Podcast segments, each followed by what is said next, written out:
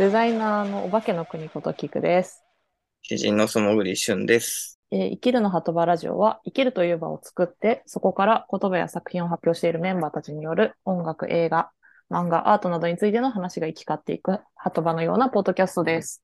今日は5月の24日なんですけれども、はい、先日遠征と言っていいのかなそうですね、うん、はい、素潜り俊の朗読、イベントというか。素潜り俊朗読会、パスタで巻いた靴ですね。港の人とカフェチカさんが開催してくれたパスタで巻いた靴の観光イベントをようやく3年ぶり、2年か、コロナでできなかった、そう、やっとできたなっていう感じです。それに行ってきたということで、私は行けなかったものですから、ちょっと内容も教えてもらおうかなと思って収録してます。せっかくなんで、はい、無事帰ってきました。お帰り。いや、もう本当に疲れて、大変、もうめちゃくちゃ疲れたんです。疲れた理由はね、後からどんどん言いますけど、ほんまに疲れたなっていう感じですね。そうか。いや、でも写真とか見ていたので、楽しそうだなと思って、楽しそうっていうか面白そうだなと思って、楽器の方も入ってたんですか？そうですね。ベーシストで作曲家の沢田ジョージさんっていう方が、京都在住みたいなんですけど、鎌倉に来てくださって、どういうわけか鎌倉にいたのか来てくださったのかわからないですけど、来てくださって、で、ゲストとしてコントラバスですね、ウッドベースを弾いていただいたっていう感じです。それは当日決まったコラボレーション的なことですか？いや、そのカフェ地区の千田さんっていう方がいて、で、千田さんが、お電話でぜひコラボしていただきたい人がいるんですけど、みたいな。なるほど、なるほど。どうですかみたいな感じで、そう言っていただいて、で、僕、プロフィール見たら、アートリンゼとかと共演履歴があるって、今の清志郎とかかな。共演というかな、一緒にしたみたいな。のがプロフィールにあって、詩人たちとも一緒にやったことがあるみたいな感じだったんで、これはぜひそうお願いしたいなと思って、お願いしました。全編一緒にやったということですか？それとも部分的に？最初は2曲の予定やったんですけど、僕が朗読を始めて2、3分で、後ろからコントラバスの音が聞こえてきてあれみたいなおおと思って、来たと思って、でもそこから最後まで一緒にやってくださった。すごい、ありがたかったですね。入りたくなったのかな、行っちゃえみたいな感じになった。ライブじゃん。そう朗読会と言いながら、僕結構音楽の方と一緒にやったりする。僕も音楽やってるっていうのがあって。の音楽をやってる方と一緒にやりたい欲求っていうのが、結構常にあって、そうです、そうです。で、結構ね、ポエトリーリーディングとかは、その音楽とも親和性があったりとか、その、もろウッドベースとか、コントラバスっていうのは、結構ポエトリーリーディングとの相性も良くて、その海外とかでもね、やられてる人とか、そう、リロイ・ジョーンズとか、そういう、アメリカのポエトリーリーディングとかで、アジテーションとかしてきた人たちが、ウッドベースとかに乗せたり、その前に話したビートジェネレーションとかも、ウッドベースとかね、ボンボンやる、忘れた。丸い筒状の。わからんわ。そう、民族楽器みたいなものと、一緒にやったりっていうのがあったんで、すごいコントラバスとかとやるのはもう願ってもない機会。嬉しかったですね。普通のドラムとかとは一緒にやったことがあるんですけど。そうね。人の声と相性が良さそう、コントラバスって。確かに。で、マイクも通さなくてよかった。キャパがそんな広いとこじゃなかった。なので、生音と生音で一緒にやれたっていうのが、よかったな。気持ちよさそうだね。気持ちのいいものかわからないですけど。わかんないけど、音がね、音が。音がね。いや、そうですね。そうです、そうです。結構激しかったんですよ。なるほど、なるほど。激しいパフォーマンスをした。っていうのは、朗読会の話をすると、まずは、お客さんが集まってきて、で、バーみたいな場所なんですよ。というか、カフェエチカっていうところなんで、カフェだったり、バーだったりするんですけど、バーカウンターがあって、テーブルがあって、椅子があって、みたいな感じの場所で、最大20人ぐらいかな。の場所で、そう、結構お客さんほぼ満タンで、すごかったです。もう僕の知らない人たちでも場所が埋め尽くされてて、もういろんな場所で会話が起きてるみたいな感じ。そう、だからそれぞれのお客さんが、まあ結構カフェの常連さんとかだったり多かったんですけど、うん、そのまあ僕を見に来たであろう人たちが。まあそうでしょうね。そうだと思いますよ。そうだと思いますよね。うん、まあ、バーって話してて、うん、で、そう、スペシャルメニューがあって、うんうん、パスタで巻いた靴スペシャルメニューで、パスタで巻いたエビっていう、そう、パスタで巻いたエビ、トゥーバターをまとったピラフですね。おー。すごい、美味しかったですね。その日のために作ってくれたメニュー。そうそうそう。パスタで巻いたエビっていうのが、なんか、もともとトルコやったかな。トルコの料理で、うん、なんかそのエビに、うん、そのめちゃくちゃ細いパスタみたいなのをくるくるくるって巻いたみたいな料理があるみたいなんですけど、まあそれを完全再現というよりかは、まあパスタで巻いたエビっていう感じで、まさかパスタで巻いた靴がパスタで巻いたエビになるとはね、そうだね。思ってなかったので、うんうん、わあ、これが僕の料理か。僕の刺繍の料理かみたいな。嬉しいですね、そういうの。うん、嬉しい。めちゃくちゃ嬉しくて、もう自分の刺繍の味をこう噛み締めるみたいな感じですよね。そう、まあ終わってから食べたんですけど、僕は。うんうん、で、その料理を食べたりしながら、まあ開演を待って、そしたらこう、明かりがバーって暗くなって、ちょっとシーンとして、で、まあ僕の朗読が始まるみたいな。まあ、最初はまあパスタで巻いた靴の一番最初の詩の鉄砲っていう詩を朗読して、で、もう僕の挑戦としては、1時間半もらったんですよ。あ、うんうん。もう、長いですね。独演会。独演会。もう、詩人の独演会1時間半は、結構長いよね。うん。めちゃくちゃ長い。うん。そのマイクなしやし、うん。そう、だからもう僕のチャレンジやったんですけど、うん、パスタで巻いたこと全部読んでやろうと思ってたんですよ。おー。まあ1時間半あるし。うんうん。うん。で、こう、ほぼ順番通りに読んだんですけど、うんうん、で、まあ、2編目ぐらいから、その、コントラバスが聞こえてきて、あ、1編目途中かな、うん、うん、まあ、1、2分した後に、そう、2編目ぐらいかな、うん、2編目から、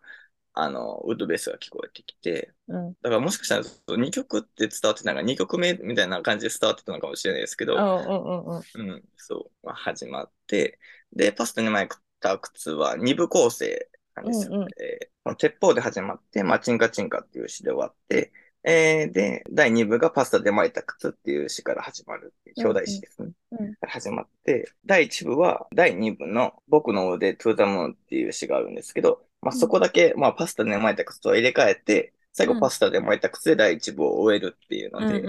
で、それで、まあ、20分ちょいかなっていう第1部読み終わって、で、休憩を挟んで、うんうん、お食事タイム、パスタで巻いたエビを皆さんに食べていただく時間と、うんうん、僕が YouTube で制作してるキャプテン茨城っていうシリーズがあって、まあそれは説明すると、まあ、僕の地元というかいますんで、大阪府茨城市っていう地元に、ヒーローがいたらっていう、まあ、ご当地ヒーローの映像作品を iPhone で、まあ、全て、制作して、まあ、劇版まで全部 iPhone で作って編集も iPhone でやろうっていう、その iPhone の作品をプロジェクターで映してもらって、それがまあ3本、キャプテン茨城、続編茨城仮面、でまあキャプテン茨城対熊男っていうその3つがあるんですけど、まあそれを上映して、まあ食べてもらって、でも結構なんかウケたんですよね。笑うしかないと思うんですけど、あれは。まあ結構、まあ面白がってもらえて、で、それが終わったらもうそのまま、トークンの方に流れていって、でトークがまあ30分ぐらいですかね。一人でそのカフェエチカの千田さんっていう方が、そう一緒に話してくれて、でまあ、最初にこう千田さんがこうパスタで巻いた靴とか、僕の朗読についてこういろいろ話してくださって、で、結構その中でまあ話題に上がった。まずは結構僕の朗読がこう、なんかこう生っぽいというか、その結構こうポエトリーリーディングを結構作り込むタイプの人とか、いるね、いろいろね、こう、なんとかかんとか、こうリズムに、こう、コントラバスが回ってるんで、こう、コントラバスに合わせて、なんとか、なんとか、なんとか、なんとか、みたいな、こう、リズムのようなやるとかじゃなくて、結構こう、もうそのままの僕の朗読から、その自分の、ポッドキャストで話しましたね。この身体のリズムの話ですね。こう自分の体から出るリズムでこう朗読するみたいな、もうそのまま出すみたいな、そう、ものを結構指摘してくださって、で、その流れで、ビートジェネレーションの話になって、で、その、ビートジェネレーションの話を振ってくださったんで、僕は結構ビートジェネレーションの中でニール・キャサディっていう人が好きで、それはジャック・ケレックが書いたオン・ザ・ロード、路上っていう小説の中で結構ニール・キャサディっていう人物がこう別の名前でまあ登場したりとかして、で、その人は結構、ジャック・ケイラクに影響を与えた人物なんですけども、この彼自身は一冊も書かなかったんですね。今後ね。うん。そう。で、もう、振る舞いとか、生きていた姿っていうのは、結構ビートジェネレーションを象徴しているっていう存在なんです。で、その人の、書かない身体性みたいなものを、僕は、朗読で表現しようと思って、こうやっています、みたいなことを話しました。で、ポッドキャストでも話した、自分はこの心臓のビートに従って、詩を書いていて、で、それを推敲によって切り張りとか、まあ、分断して、リズムをこう、あえて止めているんだ、みたいな話とかもしました。結構、評判良かったです。じゃあ、素潜り旬もすごい、総特集だね。そうです、そうです。で、トーク終わって、もうそのまま、ポエトリーリーディング第2部に入っていって、第2部は、まあ、パスタで巻いた靴は、まあ、一旦置いて、で、結構こう、僕は詩を書くときに、ポエトリーリーディング用の詩を書くっていう、それは紙面上に詩を書くっていう行為とはなんか僕の中でちょっと違ってるような感じがしていて、まあまず、ポエトリーリーディングを一つ、こう、まあステージが20分あったりとかしたら、最初に入ってる詩を読んでたら結構、これとこれとこれとこれとこれとこれとこれとこれとこれとこれとみたいな結構たくさん読まなきゃいけないっていうのがあるのと、でもポエトリーリーディングで5分の詩を書こうとか、3分の詩を書こうとかね、そういう時間的なもので区切って詩を書いたら結構ポエトリーリーディング用の詩になるし、その言葉のはめ方とか、時間の使い方、時間の流れ方とかがまあ全然違ってくるんで、あえてポエトリーリーディング用の詩っていうものを書いてます。で、その中から、何編か朗読して、その後に、詩集改訂木馬から、数編朗読して、パスタで巻いた靴を後編。もうその時点でもう結構フラフラやったんですよね。結構エネルギー使ってるし。そう、エネルギー使ってる。もうパスタで巻いた靴後編に入るまでに結構エネルギー使ってて、まあね、マイクやったらね、結構こう、自分のね、こうささやきながら、なんかいろんな強弱はつけれるんですけど、まあ、地声でもね、結構、お客さんとの距離が近かったんで、まあ、つけれましたけど、結構こう、喉の力を使うので、もう結構ね、ヘトヘトやったんですけど、結構、MC というか、まあ、この年の間の時にも聞いたんですよ。ついてこれてますかみたいな。僕だけ走り抜けてないですかみたいな。ああ、めっちゃ走る人ね。そう。爆走する人ね。そう、爆走する人。僕だけ走ってないですかみたいな。ちょっと大丈夫ですかみたいなのとか、まあ、入れながらやっていって、で、最後にこの詩集の運河っていう短い詩を読んで終わったんですけど、で、終わりました。ありがとうございました。みたいなの言って、時計見たら、ちょうど1時間半やったんですよ。おー、すごい。7時に始まって、そう、8時半に終わったんで。ぴったりやん。そう、ぴったり。おー、よしと思って、そう。綺麗やな。そう、綺麗に終わりましたね。でももうフラフラで、で、まあ、パスタで巻いたエビ、食べながらね、ちょっと休憩したりとか、で、まあその後お客さんとかとこういろいろ喋ったり、感想をいただいたりとかして、でももう9時半ぐらいに帰るみたいな、フラフラで。フラフラだった、お疲れさん。なんかお客さんはどんな方が多かったんだろう。まあ、そのカフェ一華のお客さんもいらっしゃったと思うんですけど、本で出会ってくれてるんだろうか、詩集で。でも結構、まあ鎌倉在住やったり、まあ東京から来てくださった方もいましたけど、文学フリマで隣のブースやった人が来てくれました。過去に出た文学フリマで。その、朗読会の次の日の文学フリマで。あ、もう明日隣になりますっていう人が来たってことね。ああ、そうです。もともと、ツイッターではこう面識があって、で、まあ名前も知って、結構ポエトリーリーディングで活躍したある方で、まあ、郡弘信さんっていう方なんですけど、去年かな、ポエトリーリーディングの大会で世界大会まで行かった人がいるんですけど。あ、すごい人だ。そう。が、来てくださって、僕はツイッターのアイコンでしか知らなかったので、遠巻きで朗読されてる姿しか知らなかったんで、そのサイン、支障を購入していただいて、で、サインをするときに、名前教えてくださいって言ったときに、氷弘信ですって言われて、ってなって、はぁ、わざわざ、みたいな感じです。一応そのカフェエチカには、常連なんかわかんないですけど、来たことはあったみたいで、そうです、そうです。それでなんか、ね、来やすかったのもあるかもしれないですけど、来てくださって、それがすごいありがたかったです。だから、そのね、次の日の文学フリマでも仲良くさせていただきましたし、お隣でそうすごい、ね、嬉しいことをしていただけたので、ありがたかったですね。あとは結構もうお客さん、カフェエチカ自体がそのいろんなイベントを開いている場所みたい で結構常連さんとかもめちゃくちゃ多くて、そうだから鎌倉 その結構文学とか音楽とかに興味ある方が集う場所なのかなと思ったんですけど、なんでそのお客さんがこうバッと来てくださって、だからすごいありがたかったです。鎌倉行ってみたいじゃないの。鎌倉に行ったら行ってみたい。鎌倉には行ったことあるけど。ぜひ行ってみたいです。そう、詩集も結構売れましたし。まあ、よかったね、さすがに詩集を全編朗読したら、まあね、さすがにこう、読みたくなる方も、ね、そらそうだ。普通よりかはいるかなと思って。まあ、だからコントラバスの沢田ジョージさんにも、だからもう1時間近く弾いていただいて。そういうことよね。すごいよね。だからもう本当にフラフラで、だからもう、その心臓のビートで言ったら、まあどんどん速くなってくるんで、ね、結構こう。ずっと走ってるみたいな。そうそうそう。マラソン。そうだよね。バーっと朗読したって感じですね。まあ時折ね、こう、落ち着きながらももちろんありましたけど、まあ、走り抜けている感じがしましたね。だから結構もう、だから感想とかもすごかったとかなんですよ。すごかったですと、お客さんとかから、なんかすごかったですとか、結構言われて。走り抜けてる人を見る感じ。そう。いやー、見たかったな。で、なんか一つめっちゃ感動したことがあって、その朗読会終わった後に、その港の人の社長さんとかと話してて、で、なんか、いやー、めっちゃ港の人の詩集って感じがしたな、みたいなことを言ってくださって、で、なんかそれがすごいなんか嬉しくて、あ、そうか。僕は港の人の詩集をできたんやみたいな、なんかね、僕の港の人の詩集かと思って、すごい、改めて嬉しくなりましたね。なんか本当に認められた感じがしたというか。これ聞いてる方に分かりやすくしたいなと思っただけなんだけど、港の人ってそもくんからにとって、または、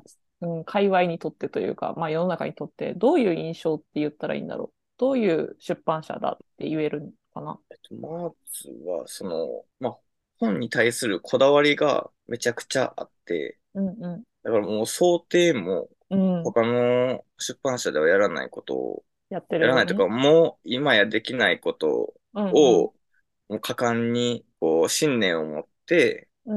作っているっていうか、その本に対する情熱というか、真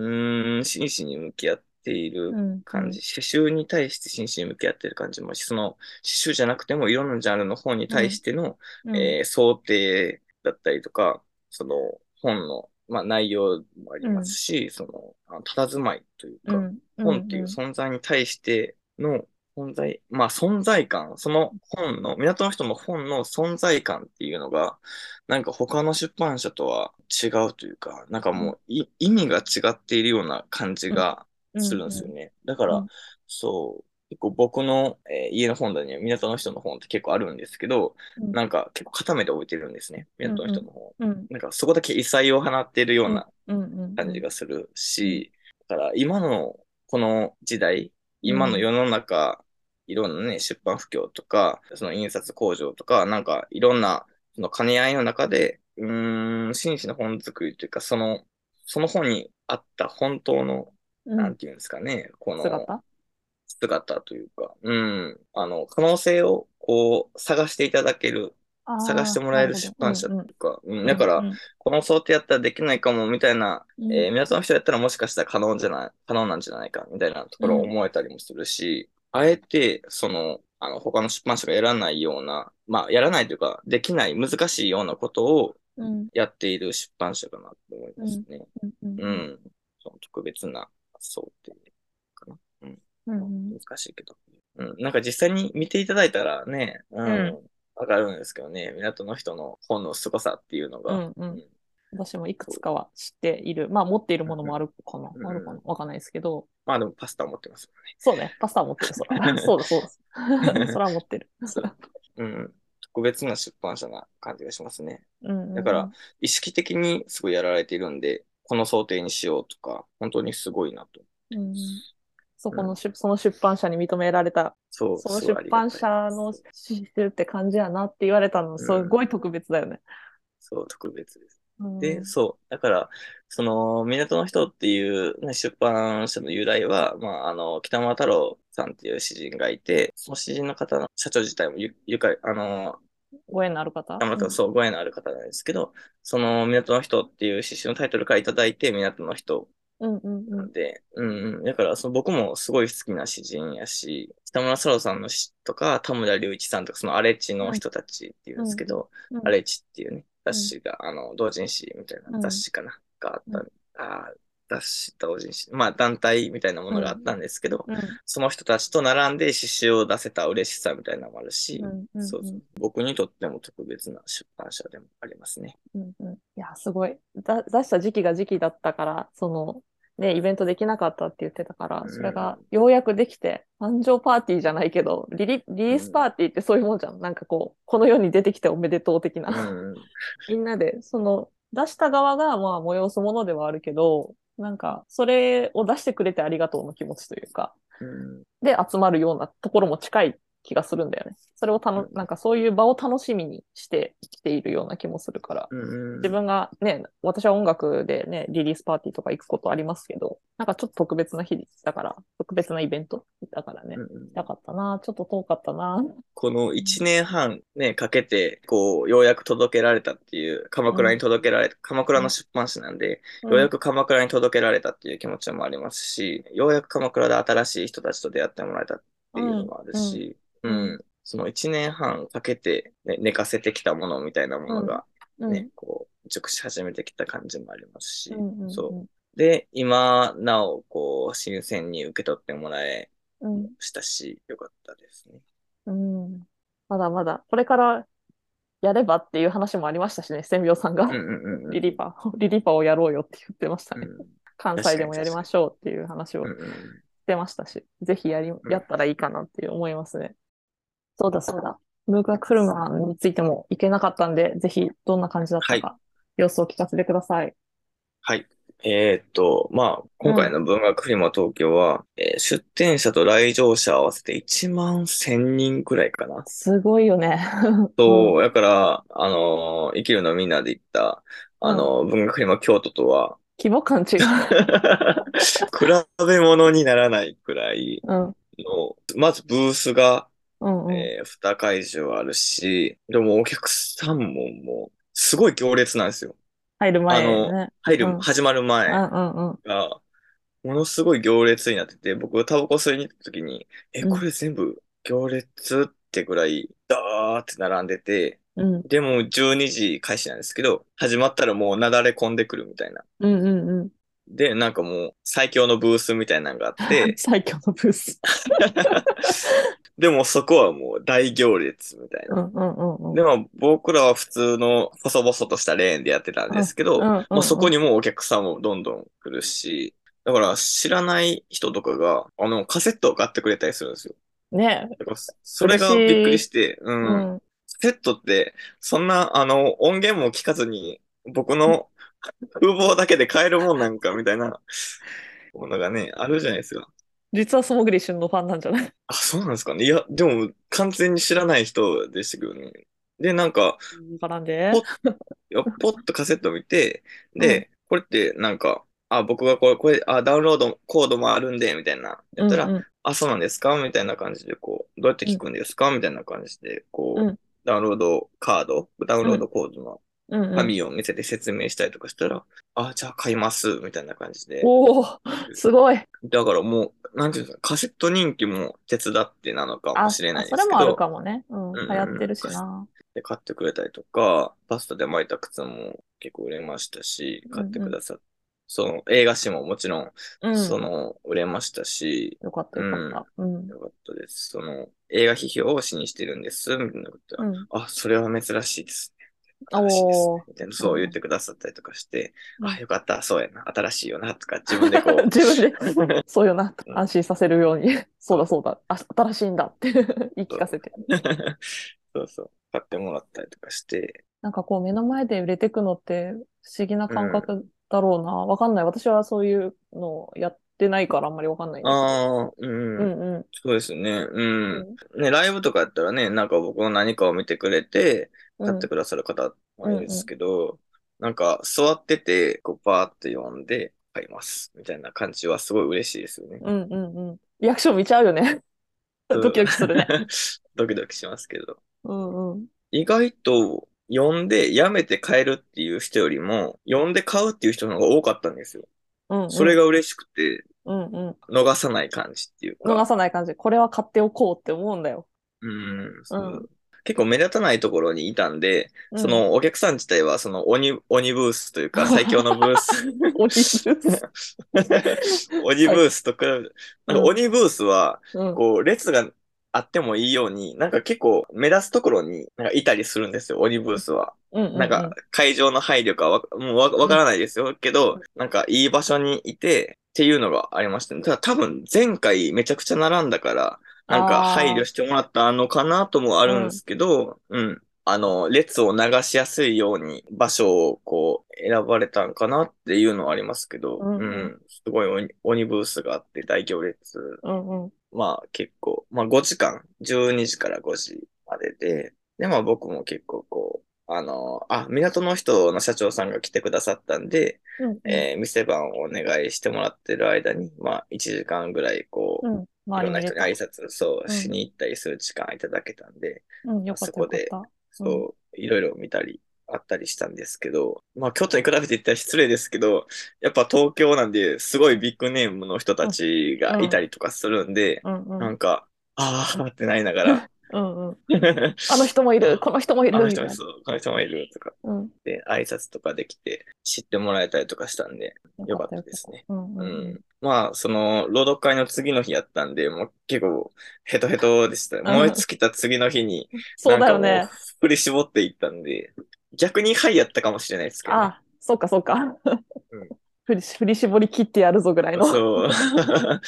じですね。でも、終わって、本当は東京に一泊する予定だったんですけど、もう限界を迎えて、もう新幹線飛び乗ったんで、うん、もうほんまにその2日間で燃え尽きましたね。あ、で、映画誌がまだ、在庫残ってるんで、書店とかにはまあ置かないですけど、5月28日ね、もう終わってますけど、で、まあ、映画誌販売したのと、次の大阪文学フィーマかな？ちょっと日にち忘れちゃいましたけど、そこで、文芸同人誌新喜郎が、出展するんで、そこに数冊だけ持っていこうかなって思ってます。うん、まあ、年内はそれくらいかな。うん。うんうんうん、って感じですね。うん。まあ来年の文学フリマとかもね、京都でありますし、うんうんね、なんかそういうのとか、東京には行くかわからないですけど、まあ、細々と文学フリマとかで売っていけたらなって思ってますね。うん、あんま書店には置かないでおこうかな、うん。もう残り20冊しかないんですよ。もう細々と手売りしていこうかなって思ってます。うんうん、こう、誰が買ってくれたかわかるように、こう、うんこの人は買ってくれた、この人は買ってくれたって分かるようにしようかなって。うんうんうん。じゃあ通販とかではなく、どっちかなく、こう対面式で販売していくスタイル。あ、でもまあ数冊は、取り置きというか、うんうん、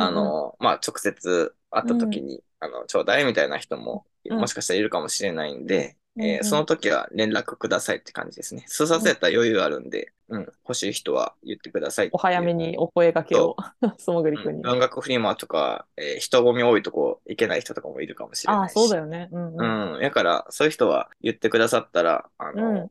お会いした時にお渡しするんで、うん、うん、1000円です。1000円なんで、連絡いただけたらなと思います。ということですね。はい。いやー、よかった。売れてー。よかったです。ありがとう。私はなんか、何も。お手伝いというか、まあ、当日のお手伝い何もできなかったので。あ、いい。うん。いやー、いけるもん、文学フリマの準備しないとね、出たいそうよですね。ね。出た出いたいよでねっすて、ね。出たいなって話はあるんだけど、まそうだです、何そうでも、す。カセットと映画誌できたけど、映画誌もう売り切れちゃうかもだあ、かでら。も、生きるで出る時のため、生きるで出る時用に、映う画ん。史残しとくんで、あ、そうか、そうか。そこは、確保しとこうかなって思っうてまんうす。ん。でも、それでも10冊とかになっちゃうかもしれないんで、でそうだよね。こすれよ今ね。後の売れ行き次第ですよ。ですけど、まあ、その勢いで出る時のために確保しとくので、まあ、そこはご安心くださいっていう感じですね。う誰にん。ご安心かわかんないですけど、誰、メいン、や、でメンもバーかな。メンバーね。うんいや、よかった。いや、もう本当にお疲れ様でしたというありがとうござい感じでまございます。す。で、来はい、て、私ではないですけど、まあ、来てくださった方々、皆さん、ありがとあうりごがざいとうごまざいしまた。し生きた。る名義ではないけれども、とても、素潜り旬が頑張ったのをは見い、てくれてありがとうございありまがとうごす。ざいま感じです。す。じゃあ、今日はこのあたりにしとこうかな。はい。はい、はい。じゃあ、今日はありがとうございました。ありがとうございました。できるぞ。あと半分あるよ。ザバーン。